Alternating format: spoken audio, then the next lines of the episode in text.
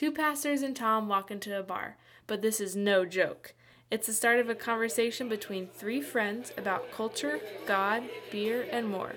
So pull up a chair, order a pint, and let's get started.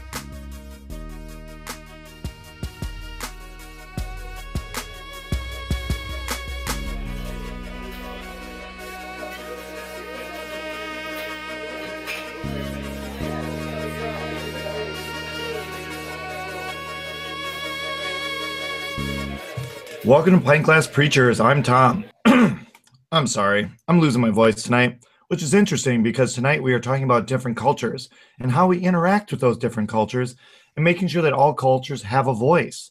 How do we recognize our own biases? Do we have biases? Do our biases, yes, we have them, affect how we make decisions in the workplace and in everyday life and how we treat each other?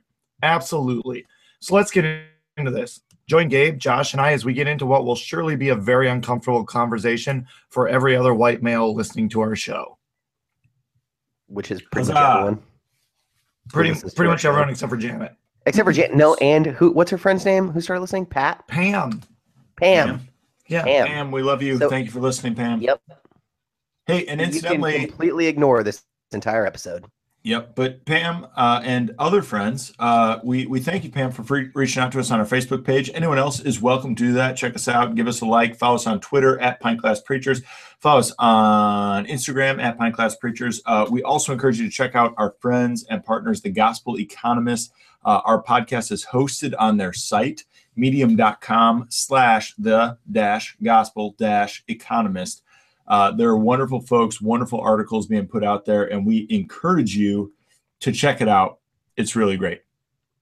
You know what? I, I'm going to start by asking what we are drinking, but first we need to acknowledge this is a very special night for Pint Glass Preachers because for the first time ever, uh, two out of three of us are in the same room. It's true. Yep, Gabe and I are hanging out together tonight. Um, Josh didn't want to fly up and hang out with us. That's his fault. It's rude. Uh, so, uh, what are we drinking, Gabe? Salud. We are drinking Moscow Mules, my friend, That's right, out of brand new copper cups, which my wife just bought me.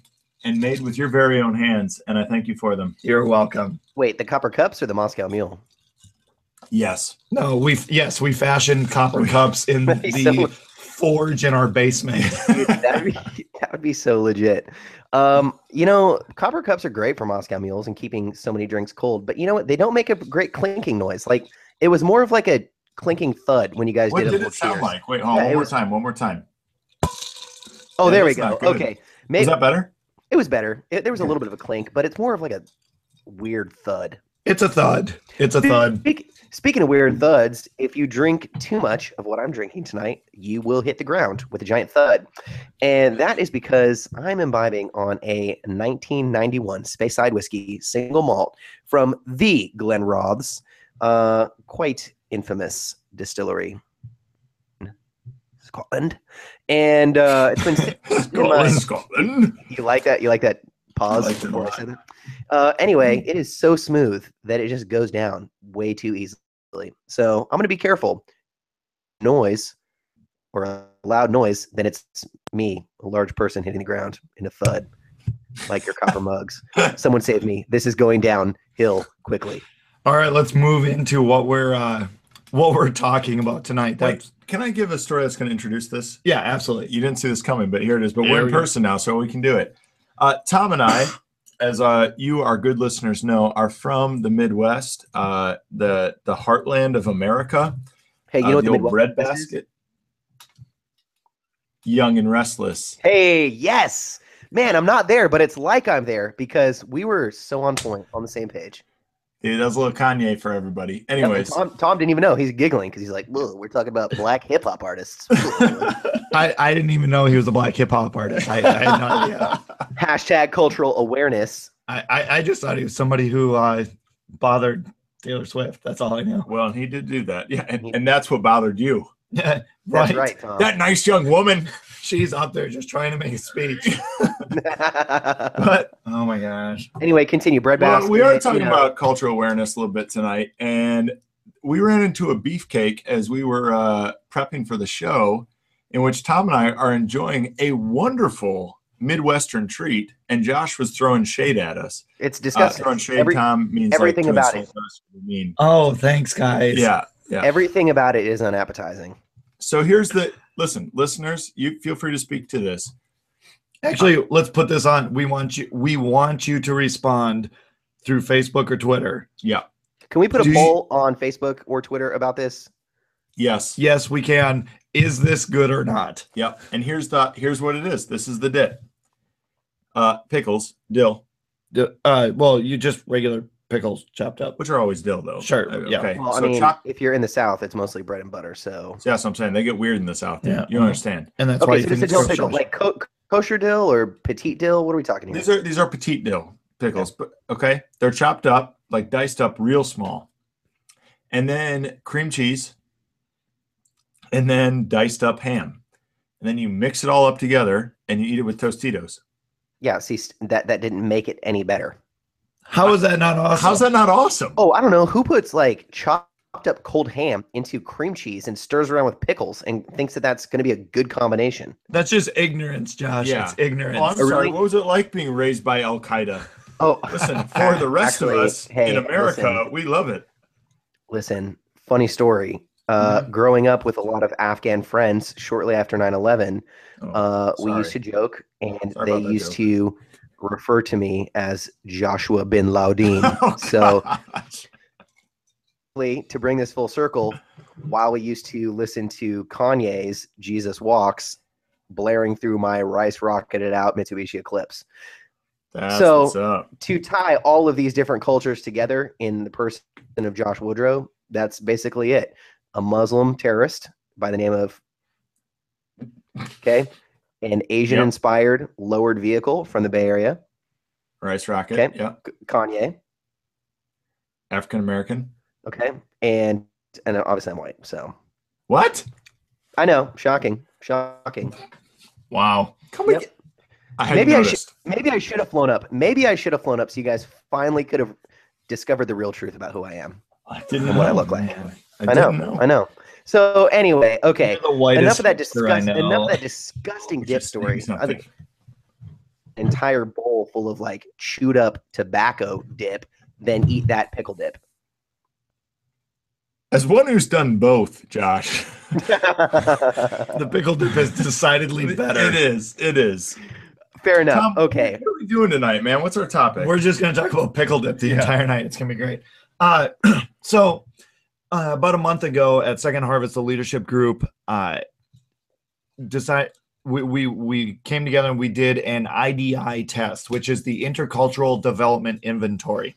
And what it does is it measures what you or how you think you are in terms of cultural awareness uh, and understanding other cultures, but it also measures where you really are. So, our entire team, and for most people, uh, if you look at it from a scale of one to 10, most people feel like they're a seven, but they're really like a four or a five. And the scale goes from completely culturally unaware, it goes from uh moving then to like defensiveness no no no my culture's right and you know really struggling with with other people's way of looking at life and worldviews and things like that moving into acceptance and then fully integrating uh other cultures and things like that. And so the leadership took this because as an organization that is is trying to be more diverse culturally uh, as an organization that serves a very diverse culture uh, it was very important for us to say as a leadership group for the people that we're managing for the people that we're working with on a daily basis uh, how do we work how do we work with people and do we have any cultural biases that are getting in the way of of moving our organization forward for being the best that we can be So And basically, so- how racist are you? Yes, e- exactly. Like that's really what it comes down to. But one of the, just some qualifiers as as we started talking about this is when we started talking about culture i think what a lot of americans think right away is america is a culture and europe's a culture and africa's a culture you know and, and it's it's black and white and brown and, and and things like that. But really what culture is is you know i grew up in a small rural town in north dakota as a white male. That is my culture. My wife who uh, or another another white girl who grew up in the same thing has a slightly different culture because she's female. Uh, my wife grew up in in Minneapolis, and so her culture is slightly different because she grew up in a suburban culture. Uh, and then you know, for every everything else that you can add in, what what college you went to, uh, what part of the country you grew up in, you know, Josh, you grew up in California. I grew up in Minnesota. We have different cultures, even though we're both white, we're both male. Uh, despite what you've been listening to, we are fairly similar in age. You know, we have that, but then you get into race, you get into other countries, and all this type of things. Uh, and so there are hundreds and thousands of different types of culture. And so that was one of the things that that they wanted to make sure we knew going into this test. And then secondly, as we take the test, we think about what is the culture that we interact with the most. And so for me, I went into it thinking, well, again, I was thinking other, other, other cultures. So I was thinking about Peru and Colombia, places that I spent a lot of time in that is very different. But honestly, what's the culture that I interact with the most? White people in yep. suburban Minneapolis. That's my culture. Yeah. So Actually, that reminded me of something. Do you ever see those memes where like it'll be something really weird that a white person is doing, and it'll be like, "You think white people have no culture? Hmm. Try again, sweetie." And it's like like it's like a white person doing something super just goofy. Like, and it made me think of you, Josh, because have you ever seen that woman at the Golden State Warriors game? Like she's oh, like that's my one of my favorite memes of all time. Yeah, yeah. So to our listeners who maybe haven't seen it, it's a woman who's maybe I don't know, like 50. Uh and and she is just dancing like tearing it up. Um and it's and it's not really a meme, like she's just dancing in the street and, and it's just the funniest it's the funniest thing in the entire world. It's like funniest video. So like do you know her, Josh? We grew up together, best friends. Actually, well, her, so. her and my mom used to grab, you know, Starbucks all the time. That was my theory. Like she looked like like was she your friend's mom? Oh yeah, we used to like ride in the back of our suburban to basketball games in junior high. You know, get car sick. It was awesome. That's totally what I thought. But but pretty much.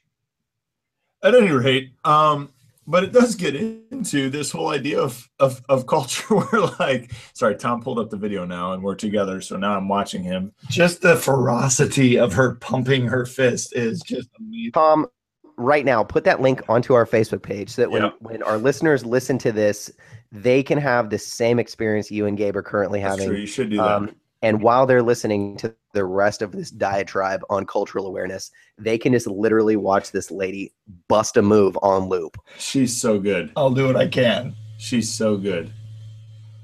Um, anyways, so cultural awareness. Okay. So Tom, do you want to go through this test with us? Yeah, I think well, before we get there, taking a test?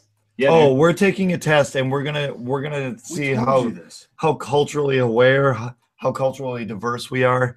Uh, but before yeah, we get, I didn't know we are actually taking a test. Yeah, we are because you know when we're talking about where we are as a country today, uh, we seem to be very, very two-sided as far as uh, different cultures, and we're talking about American culture versus pretty much anybody else. Yeah. Um, and specifically Muslim culture, we have we have a very divided country around around the the Muslim ban, as some would say it, or the what what what's the official name? The, I don't call it that. I I mean I call it the refugee ban yep. or immigration immigration immigration ban. ban. Yeah, something like that. Yep. But what it amounts to is banning refugees and people from a certain number of countries that are mostly Muslim. And I think that I think no, no, go for it. Well, I'm just gonna say I maybe I've been in Texas too long, but like I seriously there's a lot of countries that are predominantly Muslim they're not all banned. The largest Muslim countries, like Indonesia, are not banned. So to me, it's just a matter like it's just propaganda to call it a Muslim ban. Like that's stupid to me. No, sure. well, yeah, kind of. But let's flip this thing on its head. And if all of a sudden we started barring refugees from European allies of ours, like the same type of Yeah. misnomers would be applied. That's what you know what I mean. So Well, we like, wouldn't call it a Christian ban. yeah, but okay, so we like, wouldn't call it a secularist ban. Like that's like it, it- that's weird to me. But eh, I mean, it sh- shouldn't be that weird though, because like these countries, although yes, they are majority population Muslim and not the largest ones in the world, like that's how they identify. Just like a lot of people still try and identify the U.S. as a Christian nation. So if all of a sudden Germany stopped letting American tourists in, go off the deep end and call it a Christian ban, a ban against Christians. Ah, 'cause we're They a Christian could. nation.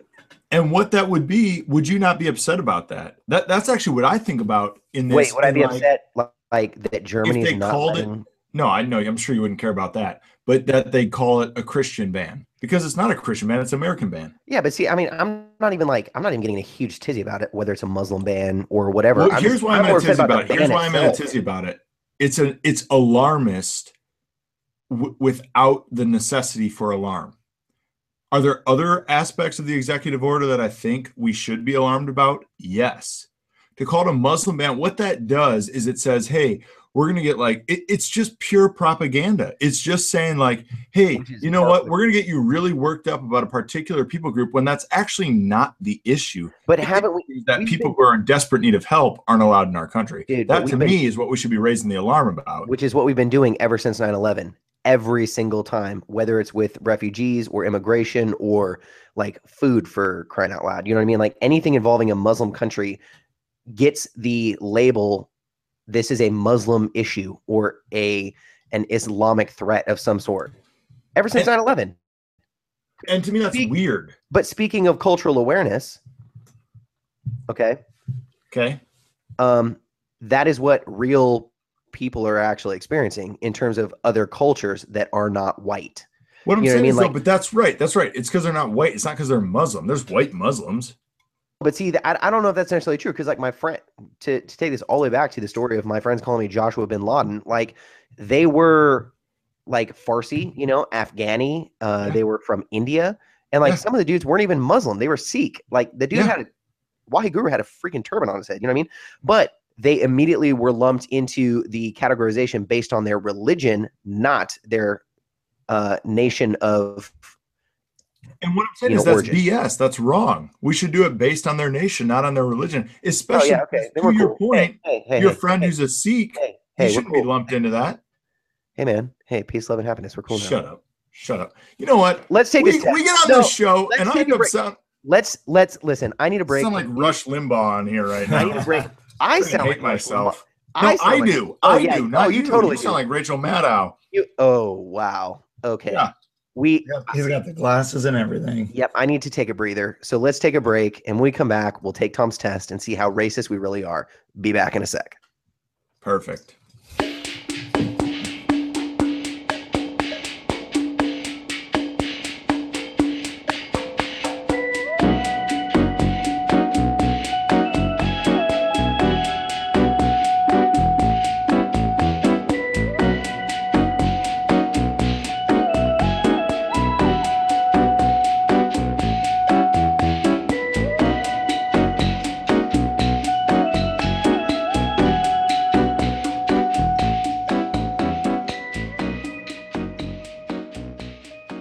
Right, we are back. Uh, welcome back. We are going to get into our our our test of cultural awareness to kind of see how racist we are. Uh, maybe not just how racist we are, but uh, are are are we culturally aware? Are we able to to understand the the nuances of different cultures and not just those from different countries, but those different gender, uh, come from different places, different worldviews. And so I've got some questions. We're going to kind of go through them.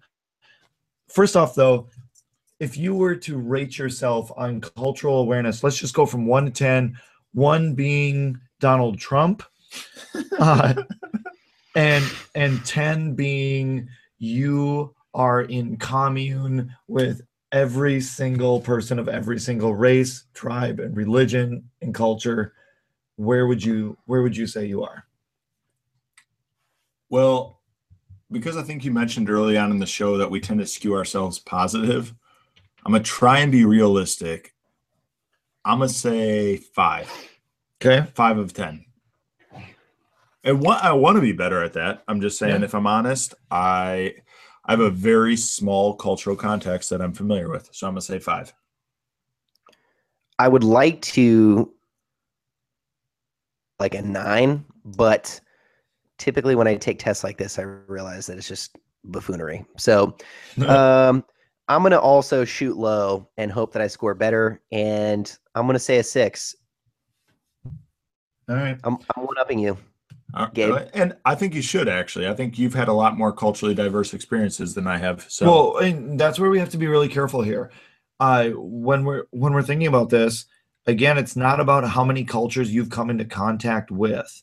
It's it can be as simple as, you know, in the context of what we were doing at Second Harvest, I am the manager of several different teams. It can be as simple as, do I take into consideration the fact that men and women think differently about the same thing that they we come from different perspectives can i understand that me as a white male may think differently from another white male because i came from a rural background and he came from a a city background sure. th- th- those are two different cultures and so don't shortchange yourself in thinking oh wow i haven't been in 17 different countries i haven't i don't like josh i don't have a church that is predominantly african american or, or or something Right, like that right. uh we might I, I could even make the case that josh you are not you're only in contact with one culture you know Oh, Uh, totally. Oh, yeah, and- for sure. Which is why, which is why I kind of rated myself low. And honestly, going off of your track record with anyone of the female gender who's involved in feminism, like from say one of our first few episodes, um, t- had to not give myself too much credit. End I- up like you, Tom.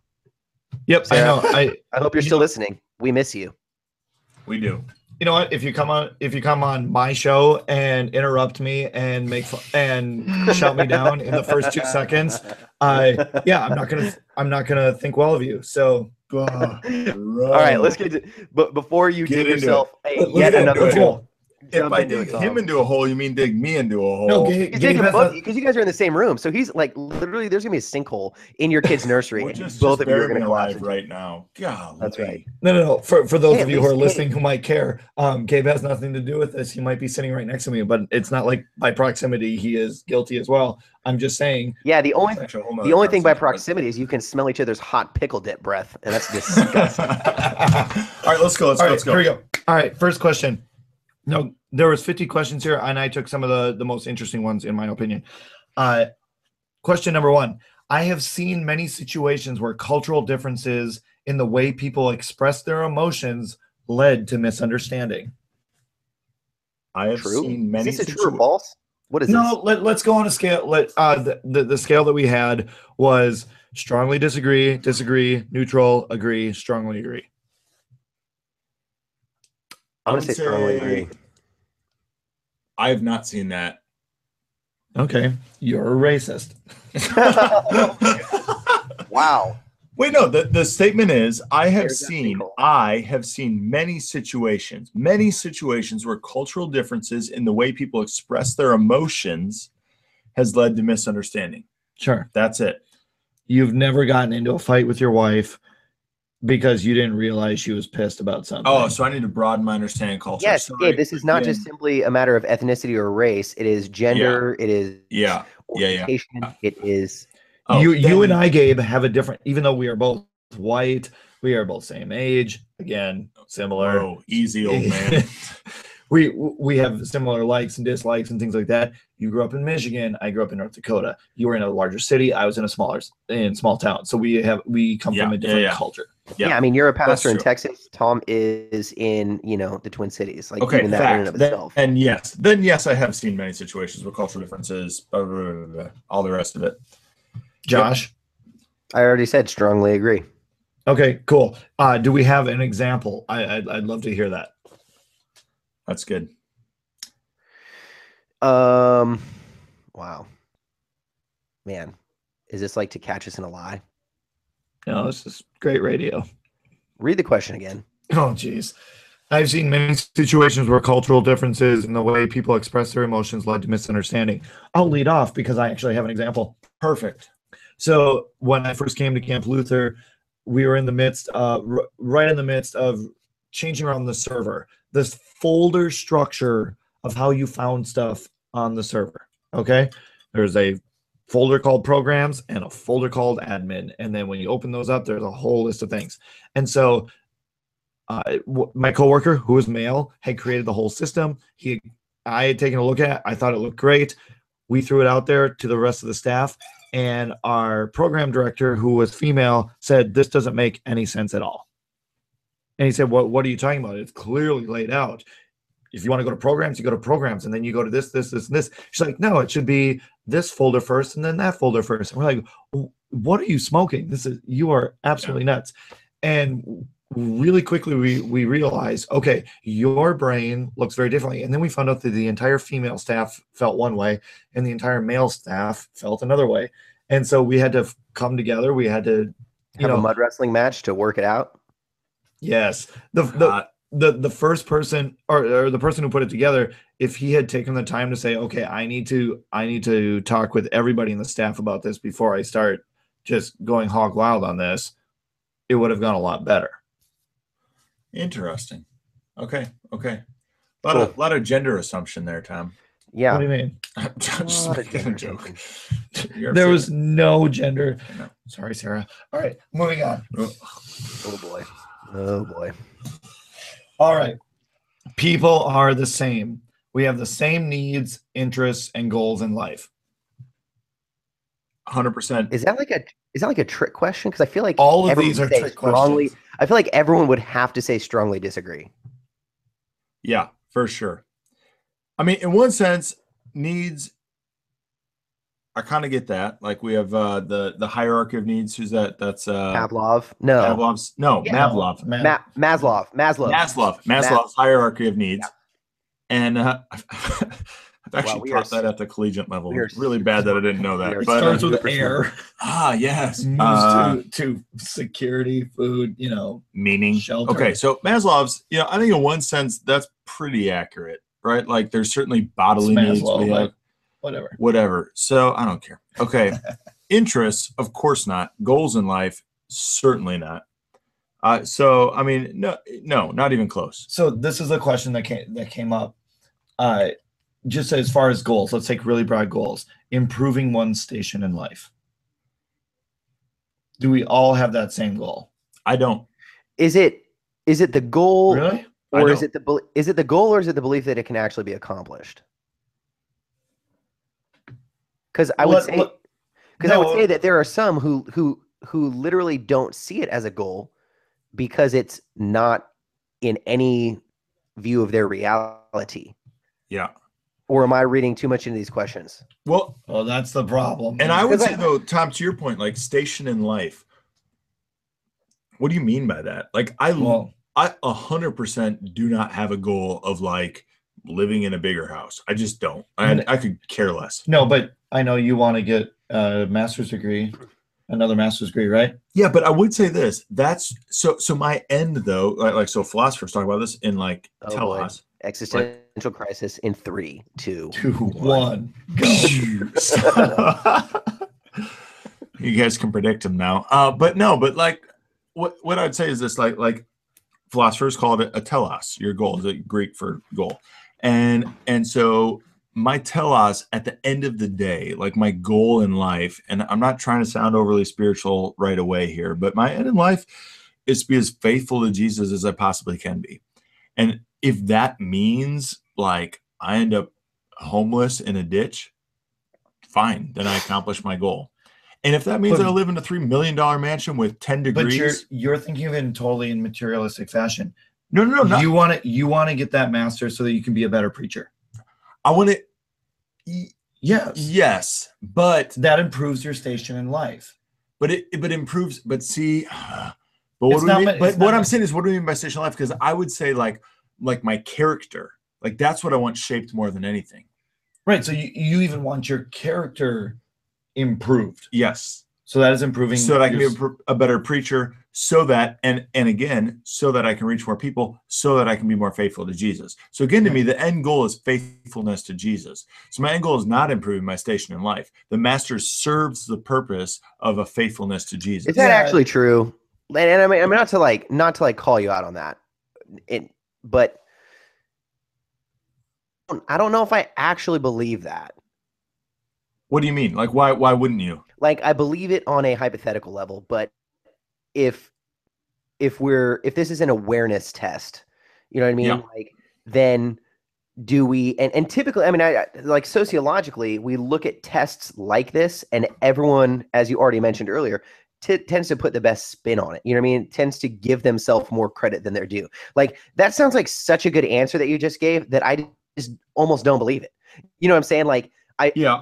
In any answer we're going to offer to make ourselves sound better, we are actually going to undergird those with lies that we've maybe convinced ourselves of, or not not lies as in like an intentional false truth, but um, an underlying factor that you know, or an underlying belief that we we're just going to kind of like, or you know, hide in order to posit the best construction on it. I mean, I may just like- be more pious than you, but That is true, Um, but you know what I mean? Because like, okay, so so the entire, and like I said, this has nothing to do with you, but with the question itself. So your entire goal for desiring another degree is to be a better disciple. yes. But that's but that's one single facet of your being. It's a facet of my being. I mean, Absolutely. you and I were just sitting in our living room talking about our kids' school and things like that. Yep. We desire for our kids to be in a certain school. Yeah. Which is an upgrade from this. Yeah. You can't tell me that if you're driving a crappy car that you don't want a slightly better car, a more Yeah. reliable car. Yeah. That if you live in a mud hut, you wouldn't love to live in a hut made of tin or wood. But what I'm saying is that, but Actually, in mud huts are made of wood and then covered in mud. Shut up, Josh. Yeah, yeah In- seriously. so- actually, I've been elitist awareness.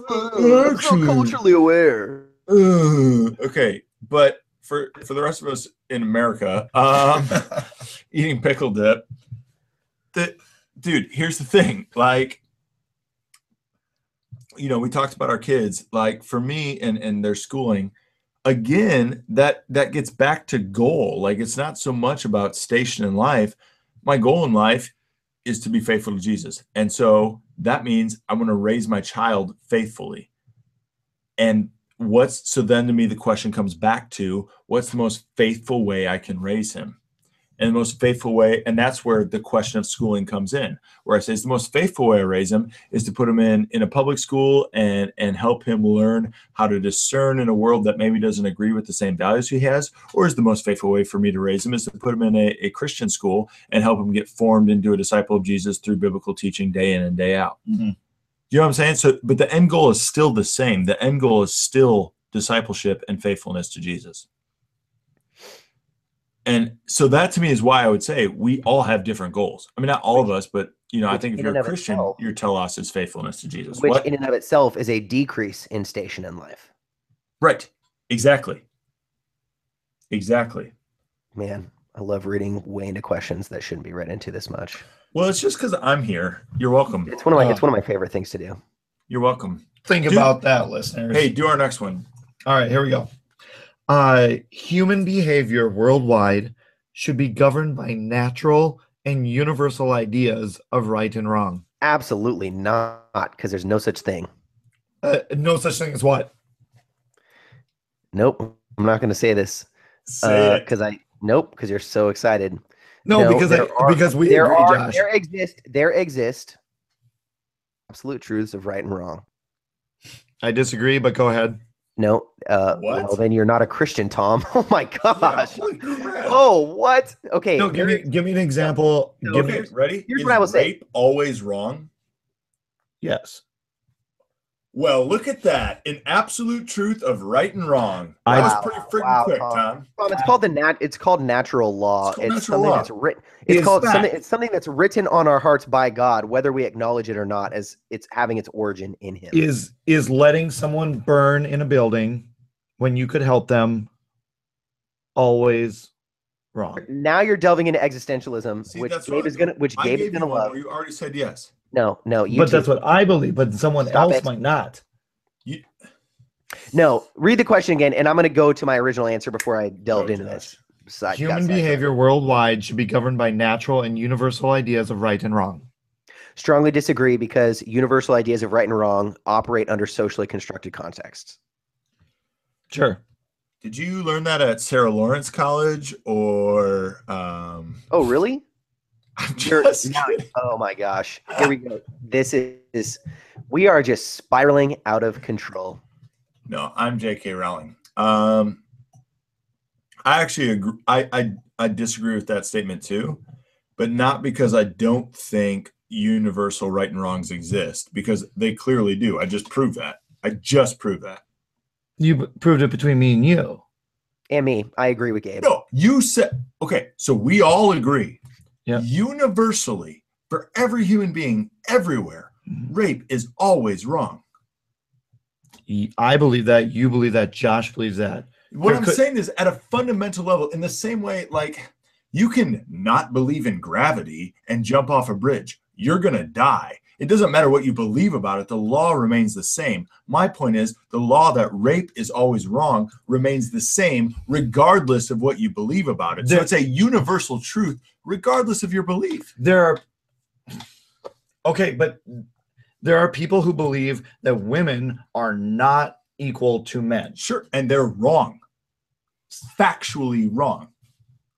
But they believe that they are factually right. I don't care. They're But- factually wrong. but- you can, you believe the earth is flat. Uh, uh, there's people that believe the earth right. is flat. Hey, hey, They're tread carefully. wrong. Tread, tread carefully. I, I happen to agree with Kyrie on this one. Oh I'm Oh, pretty, sure, I'm pretty uh, sure the world is flat. Good lord. I will sail off the edge of the ocean one day. Mm. Me and Kyrie. Do you know what I'm saying? Like, probably got a sweet yacht. simply because someone in the world with. disagrees with the facts of the universe does not change the facts of the universe. yeah, But, but, those are only facts of the universe based on your understanding of the facts or your, your conviction of the facts. No, I get that when we get I to agree with you. minutia. Yeah, no, I'm just saying I agree with you, but like, so, yeah, when you get your social constructs, that's what that's where we start.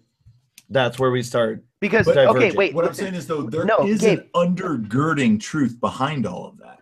There has to let be. me ask. Let me ask an interesting question. Um, And who who, who is the truth based on though? Like, wh- which truth? what I want to answer that, but Josh, did- does Yeah. your question well, speak to, to this well, too? to go to your absolutely like aggressive I'm getting question, aggressive. question of whether rape is universally right or wrong. I mean, of all And the honestly, things, and by the way, I'm sorry if that offends any listeners. I'm using that because I, I think it, it is very provocative, but it is so. good, so good luck disagreeing Yes, with that. yes. Good luck disagreeing Yes, with that. No, I'm agreeing with you. Yeah. Yet at the same time, to speak to, I think what Tom is getting at is so if you look at um, the the culture of combat and war, like in almost every generation of like fighting and conflict between, especially between nations.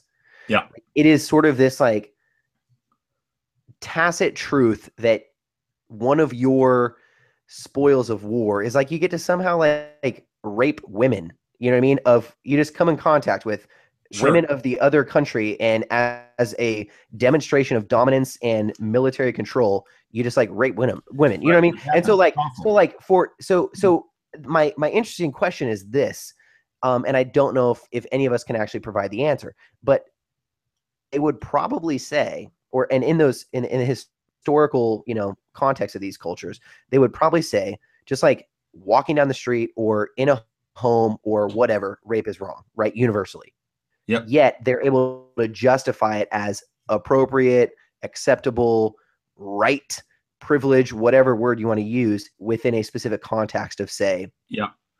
that or military victory or something like that you know what i mean so it's like Yep. so the the question for Ju- me was just take it makes, to. go ahead tom Well, I mean, you can just take it to what we're seeing in our country. Trump gets elected and all of a sudden it gives everybody tacit approval to be super racist. My brother had someone in his classroom turn to the person next to him who happened to be Latino and said, Why are you still here? Haven't you been deported yet? For some reason, on the Wednesday after Trump got elected, he felt that now it was okay to say racist things. So the question is, with both of those situations, is uh, the can there be a belief in a universal truth of or morality of right and wrong, yet not actually operate under those universal truths or provide uh, situations in which they can be sort of set aside temporarily? So here's the deal. This is this is this was what the question was. Um, human behavior worldwide should be governed by natural and universal ideas of right and wrong. You're saying no, it should not be governed by No, I'm- natural. No, I'm saying the key for me is the should be. Yep. I should agree. you say should be is a judgment statement in and of itself. Yep. That's all I'm saying. So because again, there are going to be some who make those judgment calls societally or governmentally or individually, even if they disagree, even if they whether they agree or disagree with the premise in the first place. Yes. And so, and, and here, what's funny is I think we are maybe landing in a similar place here. And, and what I'm saying is, I certainly don't think this side of eternity that these, you know, that all these different cultures, all these different worlds, and their different perspectives on morality and da da da, da that it all should just be inherently enforced. I that, that doesn't make sense to me. I don't think that could happen this side of eternity. Because no matter what the world's religion is, they all come with a set Right. of, of code or ethics, and they're Right. never able to be followed through on. Like all three of us are Lutheran. Even if everyone in the world was Lutheran, guess what? It ain't going to happen. Yeah, Right. we undermine And our so- own absolute truth of Right. morality. Exactly. 100%. But the question is like, I, I guess in my head, maybe I'm reading that should as like a, in an ideal, like in the eschaton, guess what? We're all going to live according to God's truth. There's no way but that's not that. asking about the eschaton. It's saying should the world. I know, but I guess my beef was you both said no because there isn't a universal. And I'm saying, No, I never said that. I, my very first you words out of my mouth. you no, I the very first words out of my mouth. We'll we'll go back and listen to this. Oh, and it and it is.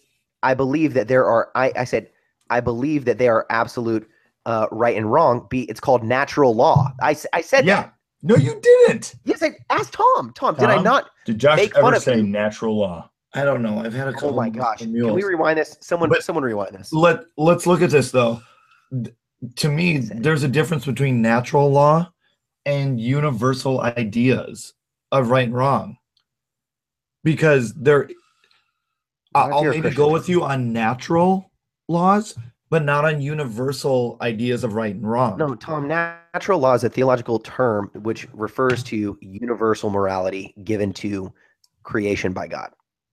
well not according to this test because this test doesn't bring in religion to any of it Well, which what is we're saying is dumb test. that is stupid because well what- that, that was my number one question when i took this is when you have a large majority of the earth's population who subscribe to some sort of religion whether it be christianity or or islam or Buddhism, Buddhism or Mormonism Judaism or whatever. Yeah, you subscribe to some sort of religious law which does then inform your natural and your universal ideas of right and wrong. But i this test is is No, designed to point take is- some of that out. See actually you used two different words is you said natural and universal. And and so so that's what it said here. I'm well and it's trying to use those terms interchangeably Wait, Which- which, I don't think is right, but which they can be in the right context. But so, so to me this is really just asking this question. Is it saying is there a universal law? Is there natural law written on the hearts of every human being? Strongly agree. strongly agree. Should we be governed by that natural law? Theoretically, eschatologically, strongly agree. see and i agree with you there. This hmm. side of eternity should we be governed by that Should we? Yeah. Okay. Can we? Can we? No. Yep. Right. Same here. right. Okay. See, we're on the exact same page, Josh. Totally. Next question. Next question. Next question. All right. There would be fewer problems in the world if culturally different groups kept to themselves? Oh, what the? F- who, who wrote this test? Donald Strong, Trump. strongly disagree. That is Strongly antithetical. disagree, man. That is antithetical to everything. Really? Yes. There would be less that wait, hold on. There would be fewer problems with the wor- in the world if culturally different groups kept to themselves. Let's just pull this down into a microcosm of the church. For those who say they're Lutheran, those who say they're Catholic, those who say they're Baptist, evangelical, Anglican, Greek Orthodox, whatever. If they were to say it would be there would be no basically like no fighting if we were all the same. No, no, it's not Have- saying there would be no fighting. There would just be fewer fewer fights. And I think okay, there would be fewer fights. Anyone who's ever existed in a church body understands that there are more fights within a homogenous like Yeah. cultural, you know, un, uh, understanding or approach than, or theological, whatever you want to say, or religious, however you want to say it, than there is when mul- eh, when there's a multicultural or diverse group of people coming together. Yep. No, I agree, man. I, I think that's nonsense. And and I mean, and honestly, we look at and you look at the idea of kind of like the the separate but equal. Separate but equal is never equal. It just isn't. And so so if we say, well, hey, your cultural group stays over there, this cultural group stays over here, this cultural group stays over here, it it's it's never going to be good. It's it's never going to be less conflict. It's going to be more. I get I guess what I see is just different conflict. Okay. I mean, you you can't. I, y- your point of the of different church bodies, sure. Within the Lutheran Church Missouri Synod, yeah, we have all sorts of different conflicts and and arguments and things like that. Well, we have just as many conflicts and arguments with the Catholic Church. We have just just as many conflicts and arguments with the Muslim uh, faith, and so it's just to me, it's just different. So I disagree with the statement that there would be fewer problems. I just think they're different problems. Yep. I All agree. right, that's probably fair. Because people are people. Yeah, and I think we all agree that sin is in this world and that's what causes the conflicts. So, Yep. All right, despite some cultural differences, it is more important to recognize that people are all alike in their humanity. Yeah, broken, sinful, and screwed up with a propensity to create conflict. Well, and conversely, Josh, I would say made in the image of God, fearfully and wonderfully made. Hey, it's long gospel, baby. That's right. Simple Be the law, and be gospel. war. All right, so That was. Latin Tom, by the way, in case you didn't catch that. Oh, thank you so much. No problem. I'm really culturally aware when it comes to Latin phraseology. Josh, when you just insulted Tom, I actually got to see him get hurt in flesh and blood. No. So I know. oh, So often we have to do it through the screen, but this time I actually got to see it You in know, real in, hey, in the digital age, those things are toned down, but apparently in real life, we we do hurt Tom. So Tom, uh, I repent. I'm sorry. Forgive me.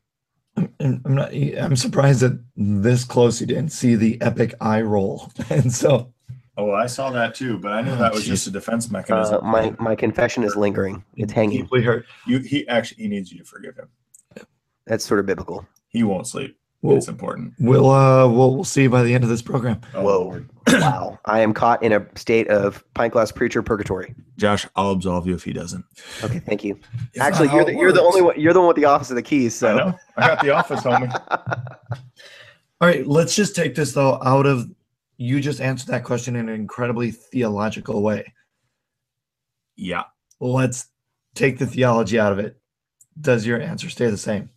I that's an impossible Yes. that question doesn't exist. I well no, I mean honestly though, Tom, because like I and, and I'm, I'm, not ju- I'm just asking. and I know and I know both Josh and I answered it using theological language, but I I fundamentally cannot answer that. Like our humanity is bound in our theology. Our humanity is bound in the God who made us. And so I can't detach that from that question because any other answer we to have- that is BS unless it's bound to But we have creator. listeners who don't necessarily believe that. I agree, and and and so I would challenge But- them, and I'd yeah, say, but it- why do you think cultural differences are so? Uh, it's important to recognize our common humanity. Why do you think that's so important? yeah, but if even we're if not all made in the image of God. Well, and if it's not found theologically, it's found philosophically, you know what I mean? Or anthropologically. How, how's it I mean- found philosophically though? That's my thing. I'm just saying, honest. like, okay, I okay, actually don't know how we answer it other than Well- theologically. okay, so I would say that one way is like the Hegelian dialect. You know what I'm saying? That man has his propensity to to well, I mean, for upward mobility, to you know, move forward, to make You mean improving one's stations in life? yeah and stuff yeah and stuff like that you know what i mean? And so philosophically like all of humanity would be which okay ignore the fact that that i clearly have some theological underpinnings to this but i'm trying to remove them right now. There i i think there is a universal uh human belief in the propensity of upward mobility and growth and progress even if i don't actually buy into it many if not all in one way shape or form justify that through various philosophical frameworks introduced in the enlightenment or even before Yeah. So while I agree with you, Gabe, I think that would not sit would characterize it as a, a theological lens or a theological question. I think many people would frame it perhaps as a philosophical or a sociological one. So, well, let me ask this like outside of the realm of theology, okay, so outside of something outside of ourselves, yeah, outside of something outside of ourselves giving us value, where does then a common humanity come from? Because that's what this is driving towards, right? It's saying we have a common humanity. If we don't have something outside of ourselves giving us a common humanity, where does that come from? Why can't my tribe just be better than yours? Well, because I think some people would say that there is no inherent value in humanity. That if we all uh, evolved, and I don't mean that as a trigger word or pejoratively, but if we all evolved from the same primordial goop, and um, who is it? It's not. Um, it's not Stephen Hawking. Uh, oh, who was I just hearing? There's like a fairly prominent scientist, you know, scientist right now who basically says that like humanity has no inherent value. Right. Stephen Jay Gould talks about this. Yeah, Gould talks about it. That's true. Uh, it wasn't him that I was thinking of, but I just heard it. Maybe it was I was watching that. You know that uh, that show Mars. It's like maybe Neil Tyson Degrassi or whatever Yeah. that dude's name is. Maybe someone, but it basically said that like there are some who who think that humanity has no inherent value, and Yep. so they would completely disagree with you because you guys would be speaking on different. You And know, that's exactly. And that's my point is to say, and that's and see, but that's what Nietzsche says, right? So Nietzsche, he lands where whoever this was, let's say it's Neil deGrasse Tyson, we'll we'll, we'll assign it to him. Uh, if if he decides to say humanity has no inherent value, then then Nietzsche is right. And Nietzsche says then it comes down to the Ubermensch, then it comes down to Okay, and trans- and who was Nietzsche? A philosopher. what's your point? So what I'm saying is, you were trying to say that everything is theology. Yeah. But what I said was that people find meaning and or value in philosophy or via philosophy. Yeah, my point is honest philosophy leads to the end of meaning apart from theology. Yeah, like it's Ni- Nietzsche No, will cut like anyone down. Like nihilism wins every Yeah. time. You never okay, so if you go way back to like Aristotle and Plato, I don't Yeah. recall them ever arguing that the end of philosophy is an end of is like a lack of meaning or the end of meaning. I didn't say it was the end of philosophy. You can philosophize about all of sorts of things. No, Tell me the end of anything that Aristotle ever said about meaning. He doesn't say anything about meaning. Tell me anything Plato ever said about meaning. He never said about thing. I mean, they of course, and they were actually de. I mean, they Yes, he did. No, Plato. They- No, Plato is a meaning. The whole allegory of the cave is all about meaning, No, the whole allegory of the cave about what is what reality is. which is meaning. Yeah, in a sense, but not not in the meaning where where the way we're talking about. And in fact, let's let's get back to the point here, though. The point here is that uh, let me let me read the statement to you again. It's despite some cultural differences, it is more important to recognize that people are all alike in their humanity. As okay, a I, Christian, strong, I I can- strongly agree. yeah, me too, because of the Imago Dei. But take Aristotle for example. Interesting. Aristotle strong- would say, Aristotle would say, despite some cultural differences, uh, people are not all alike in their humanity. There are people who are better and there are people who are worse. There are the cultural elites and there are those who are not the cultural elites. Like Aristotle, literally, we have a term for it. It's called the aristocracy. He believed that people were inherently better based on their status in life. And my point is this this is what Nietzsche would say too. Nietzsche was also believed in aristocracy for that matter. But but he would say, listen, let's you're right. You know, we don't have meaning. The Imago Dei is BS. We all just came here from the same primordial goop. And so, you know what? Let's let the elites run the day. They Yeah, matter most. see, Their culture wins. The Okay, Ubermensch wins. Okay, great. That's Nietzsche and and Aristotle. That's not Marx. You know what I mean? Well, yeah, and and they're better than Marx would Marx. say- no, but see, Marx would say that meaning come is is explicitly derived from society, from sociological equity. I mean, I don't buy into it, but I'm just saying that meaning and value are derived not from the elites, not from an attitude of better or worse or greater or lesser or more, you know, like however many different categorizations you want to say, but that actual meaning is derived when a community uh, coalesces. See, but I don't. I I'm gonna call That's you out there. I, he doesn't talk about that at all, man. I, that's the question I've always wanted to ask Marx. Hey, Marx, if there's no God, if there's Well, no unfortunately, truth, you're never going to get to ask him I that. know, I know. But if there's no truth outside of ourselves, buddy, why why should I care if the bourgeoisie are in charge? Because he says the truth, because the truth outside of yourself isn't an existential question. The truth outside of yourself is rooted and derived from the community in which you are in. but that So it's not not from outside of yourself in the sense of the bourgeoisie are determining but it's from outside of yourself in terms of the community you're a part of. which if you're not which if the community which then if it's not in the community then it's non-existent But then why should I as an individual care? because it then because al- basically if you're alone you're alone and there is no value outside of yourself but if you are an individual who finds themselves in a community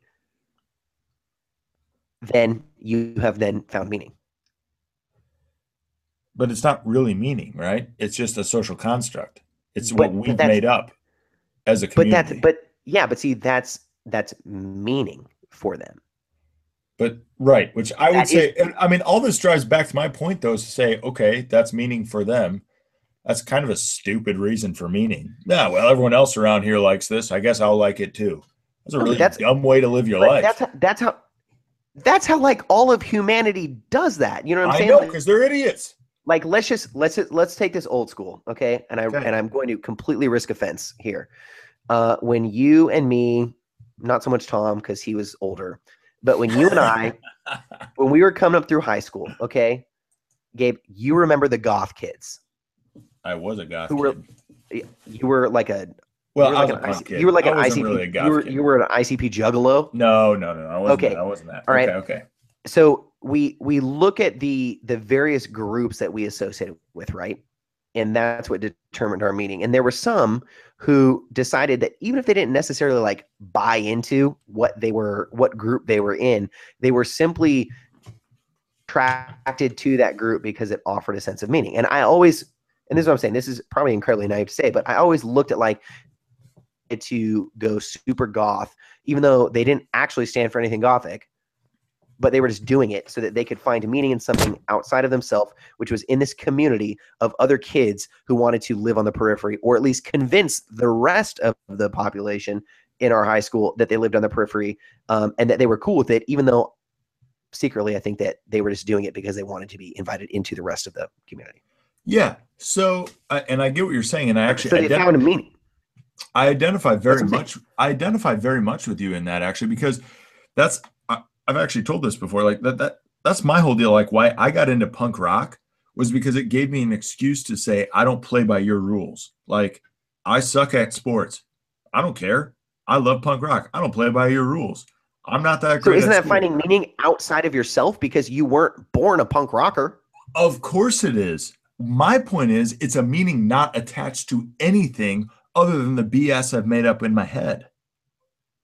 My point It's, is, no, see, it's entirely attached to an entire community of, punk rock. of course, and that community's it's but it's still just a socially constructed theory. And so my point is then there's not a common humanity then, then there's just tribes. Then it's just Gosh, tribes. if you weren't, if you weren't, if, If you weren't all my a meaning Christian, is you'd be the most hardcore nihilist. Like if you weren't a Christian, you'd be the most Dude. hardcore nihilist who would eventually commit suicide. you do not Guaranteed. under- No, that that's hundred percent true. I would be if no, it's I like honestly that's very, very true. I'd like You'd be sitting. like, you'd be we're not a joking around wheelchair. Pint Glass Preachers tonight. I would be a super nihilist, like yeah, myself. you'd be sitting in a wheelchair, rocking and talking to yourself in a mental ward somewhere. Yes, I would. That's but to me, that's how important Jesus is. Because otherwise, it is just made up. It is just BS. Like I, I can't get outside of it. I think it's funny though because part of but see like I feel like you find meaning in that which which and yet we're both You don't find meaning in Jesus? no no no I'm just saying like I don't have the same existential crises as you do uh yet still find the same meaning. You're saying if Jesus didn't rise from the dead, you could find meaning in this world? No, that's not what I'm saying at all. Well, that, that to me is what it boils down to. No, I that's exactly where I find meaning in everything that I do. And yet But I feel like you're saying someone else can find true meaning in this world apart no from no no that. no. And I don't think No, you can. no no no. No, I'm saying I wouldn't have giant existential crises. Well, you may not, but that's that's and all I'm that's fine. But that's just because I'm a mess mentally. So Yeah. That's okay, fine. that's cool. That's cool. Sweet. Let's go to the next question before Gabe starts crying.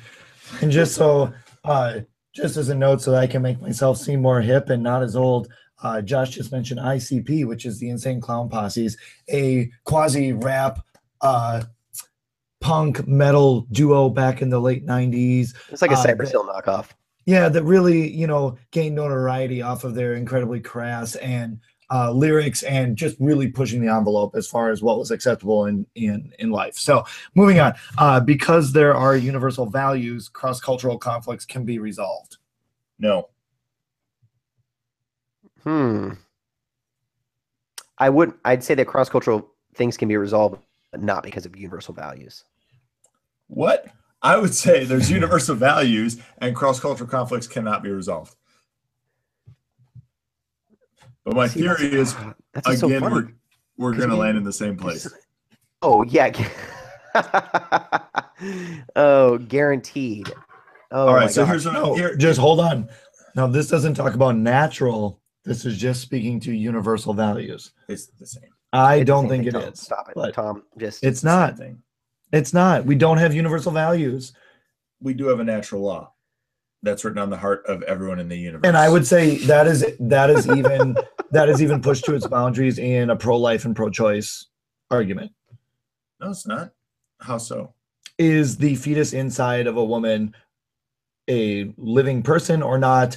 Can we kill it or not? Because one person believes that you're not really killing anything, and another person believes that But you are. again, what you're saying is because some people deny the natural law does not mean it doesn't exist. But who's creating the natural law? oh God. Yeah, he kind of does Who's that. God? The That- see, that's my point. That's why everything is theology. Like, no, no, and I and, and and I that's why I can't answer I these agree with that. untheologically. I, I agree with that, but your God Yeah. is different than a two billion people's God. Although, incidentally, that same God totally agrees that killing a baby is a bad thing. I get that. Okay, I'm just just saying, out there. but there are people who don't have a God. We just talked and to them that's over our last and three they episodes. cannot, and they can disagree with that all they want. My point is, though, it doesn't change the fact that his rules are universal. So because I believe in him doesn't make him like my God that I've controlled him and I've constructed him. He he's controls me and he's constructed me. And so his rules are everybody's rules. And so whether you like it or not, that's the universal law he's laid down. So read, read the question again, Tom. Because there are universal values, cross cultural conflicts can be resolved. And I would say no. There are universal values, but cross cultural conflicts cannot be resolved based on those because, to your point, we live in a fallen world in which those universal values are not recognized and people are blind to them. That's so funny. We yeah, we literally did land in the same place. I knew we would. You negated you negated the what is it the uh a priori and I negated the a posteriori or There whatever. it is. There, There it we is. go. That's more Latin for you, Tom. More. I'm just full of. La- I'm like You're a freaking killing it tonight, teacher. bruh. Gosh, Yes. I'm just learning so much tonight, Yes. guys. If Really anyone's not funny, listening, I could really use like a professorship gig somewhere, just spouting off random Latin phrases that I'm not entirely sure of their meaning.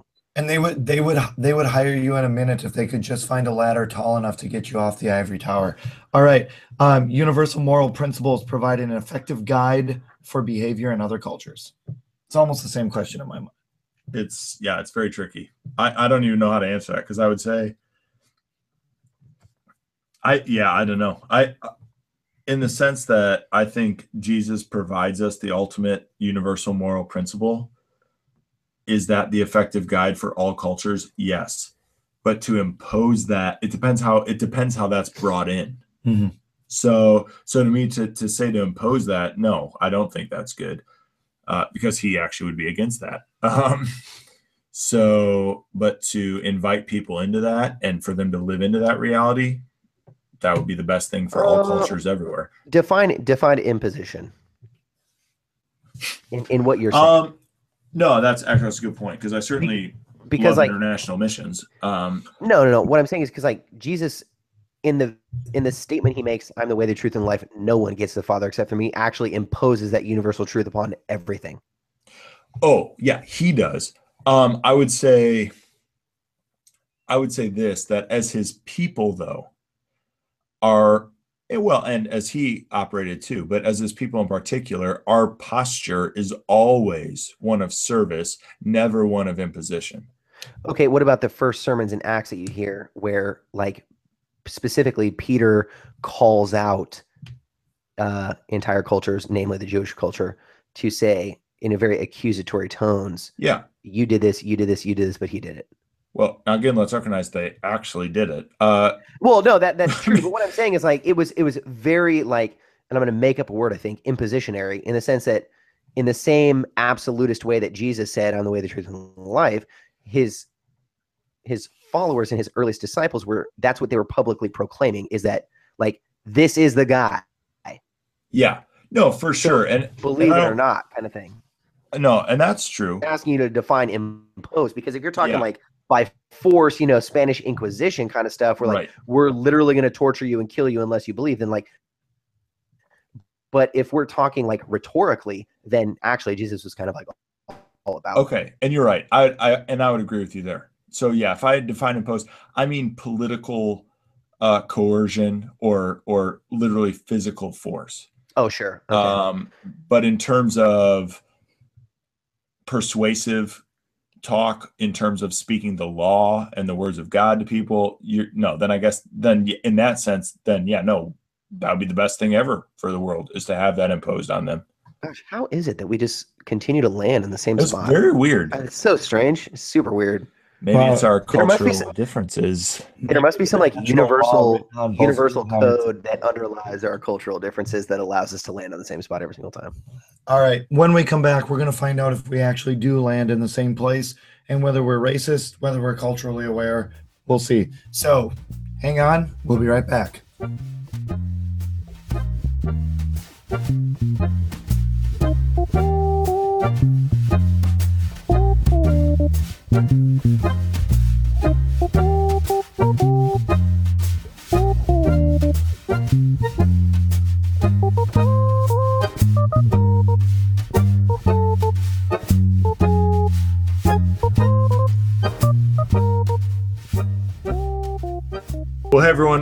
Welcome back from the break there. Uh, so, man, it was a good discussion for all of us, but uh, you know, we, I, where do we land, Tom? I mean, as as you did this with your organization, Second Harvest, uh, I assume you guys experienced some some pretty insightful responses. Uh, did how we talk? You, you, you land on anything on us? well, I think the discussion that we had tonight was probably a little more involved, a little more theological. Uh, but when Second Harvest did this, we had about 20 different people in leadership levels who took this. And while we aren't as racially diverse as probably we would like to. I mean, we do have some people who would fall into that category. Uh, we had a good mix between male and female. We had a lot of people came from different parts of the country. We have a lot of people who spent significant amounts of time in different countries, living over there for multiple years. Uh, people who have lived in different parts of the country in uh, in very different parts of a city or a state or a part of the country that that they weren't used to we all landed right in the middle. We all thought that we were a little bit more culturally aware than what we really were. We all kind of thought we were sevens. We all landed right around that four to five range. And so I'm willing to bet that most people fall into that range because we all grow up. We all, our worldview is shaped by the culture that we that we grew up in. And even though we have many other experiences with different cultures, we we are still tethered in some way back to that to the thing that we grew up with, and that does shape our worldview. And so, from that point on, we, as long as we are, you know, the test would say, as long as we are aware of other differences and we continue to keep it in, in top of mind, that we start making progress progress forward in this, so that we can become better citizens in our community, better leaders in our in our workplace, uh, better friends to all. However you want to say that. Cool.